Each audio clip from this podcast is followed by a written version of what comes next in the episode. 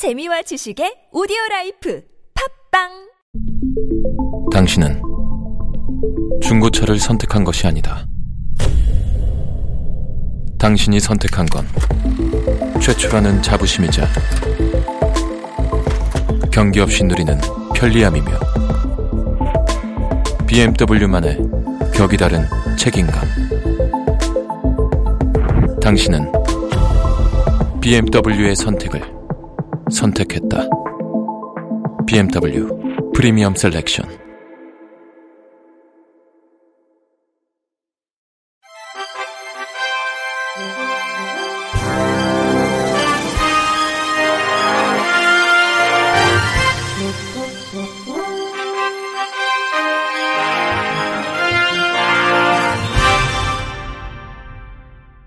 청취자 여러분 안녕하십니까? 6월 16일 화요일 KBS 뉴스입니다. 정의당 장혜영 국회의원이 21대 국회 1호 법안으로 장애인 활동 지원 24시간 보장법을 대표 발의하겠다고 밝혔습니다. 장혜영 의원은 어제 국회 정론관에서 기자회견을 열고 재난 상황에 가장 취약한 계층인 장애인에 대한 돌봄 책임을 국가가 공적으로 지원해야 한다며 이같이 말했습니다.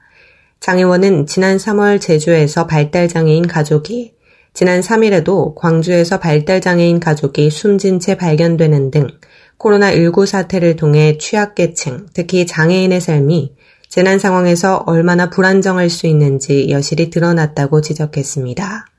특히 해당 법안에는 돌봄을 전적으로 가족에게 의존해왔거나 본인 부담금을 감당하지 못해 활동 지원 서비스를 신청하지 못했던 장애인들에 대해 코로나19와 같은 긴급 재난 상황에서 정부 지원으로 활동 지원 서비스를 신청할 수 있도록 돕는 법안도 포함됐습니다.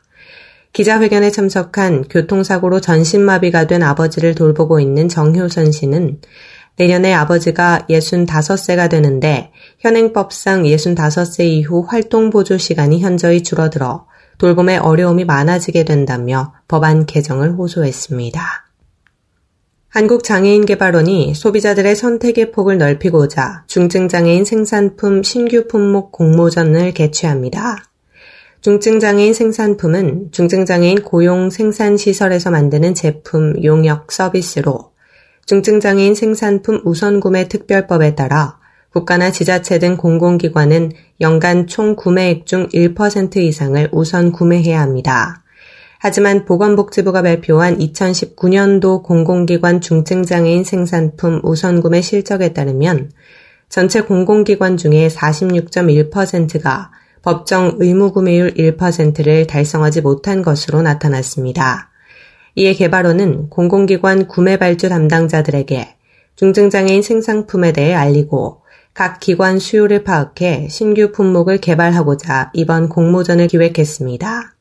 공모전 주제는 중증장애인 생산품 생산시설이 생산할 수 있는 신규 품목으로 공공기관 직원 또는 단체면 최대 3개 품목까지 응모할 수 있습니다. 개발원은 창의성, 시장성, 시장 가능성, 기술 발전성 등을 고려해 서류 최종 심사를 거쳐 최우수상 1점, 우수상 2점을 시상할 계획입니다. 기간은 오는 30일 오후 6시까지로 개발원 누리집 공지사항에 안내된 참가 신청서 및 품목 제안서를 구비해 담당자 전자우편으로 제출하면 됩니다. 장애인의 보행을 돕는 웨어러블 로봇이 개발됐습니다. 카이스트 기계공학과 공경철 교수와 연세대 의과대학 세브란스 병원 나동욱 교수는 공동 개발한 웨어러블 로봇 워크온 슈트 4를 공개했습니다. 워크온 슈트 4는 사이베슬론 대회에 출전하기 위해 새롭게 개발한 모델로 두 다리를 감싸는 외골격형 로봇입니다. 모터를 이용한 힘으로 하반신을 전혀 사용하지 못하는 장애인들의 움직임을 보조하는 로봇으로 계단과 오르막, 내리막, 경사, 문 열기, 험지 등 일상생활에서 자주 접하는 장애물을 넘도록 제작됐습니다. 기존 웨어러블 로봇이 장시간 사용하기 어렵다는 단점을 보완하고 1분에 40m 이상 걸을 수 있는 세계적 수준의 보행 보조 로봇으로 평가받고 있습니다. 실로암 시각장애인 복지관이 지난 10일 한국증권 금융꿈나눔재단 지원으로 제작한 캠퍼스 보행 안내 촉각 제도를 배포했습니다. 캠퍼스 보행 안내 촉각지도는 시각장애 학생들이 대학 캠퍼스를 자유롭게 보행하며 캠퍼스 내 이동 경로를 파악할 수 있도록 묵, 점자, 혼용으로 제작됐습니다. 올해 3월 제작을 신청한 카톨릭대, 국민대, 단국대, 명지대, 성균관대, 숙명여대, 연세대 신촌, 연세대 국제, 총신대, 한국예술종합학교 등 대학 10곳의 캠퍼스 총 62점으로 각 대학 장애학생 지원센터를 통해 받아볼 수 있습니다. 서울시와 서울관광재단이 장애인 고령자 등 관광약자 누구나 편리하게 서울을 여행할 수 있는 무장애 관광정보 플랫폼인 서울 다누림 관광 누리집을 새롭게 단장했습니다. 이번 누리집 개편의 핵심은 관광정보 및 서비스 확대, 예약 서비스 간편화, 실시간 채팅 상담 기능 도입입니다.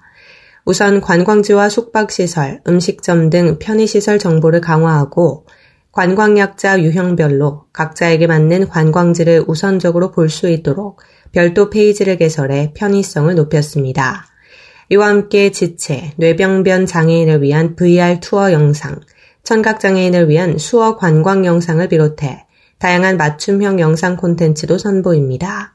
또 버스 대여와 시티 투어 예약 시스템을 간소화한 한편 관광약자의 여행 편의 증진을 위해 새롭게 도입한 여행용 보조기기 대여 서비스 이용 예약도 편리하게 하도록 구성했습니다. 서울 강동구가 시각장애 주민을 위한 점자 소식지를 발행했습니다. 구는 이 소식지에 복지 서비스를 비롯해 행정 소식, 관광 여행지, 건강 정보 등 시각장애인에게 유용한 맞춤 정보를 담아 총 60면으로 구성했다고 설명했습니다. 앞부분 40면은 시각장애인을 위한 점자로, 뒷부분 20면은 묵자로 제작해 장애인과 비장애인이 서로 이해하고 소통할 수 있도록 했습니다.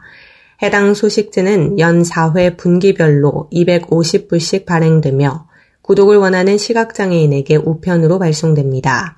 또 동주민센터나 장애인 종합복지관, 시각장애인 복지관, 도서관 등에도 비치될 예정입니다. 제주특별자치도 관광약자 접근성 안내센터가 접근 가능한 관광 전문 인력 양성 과정 온라인 강좌를 열었습니다.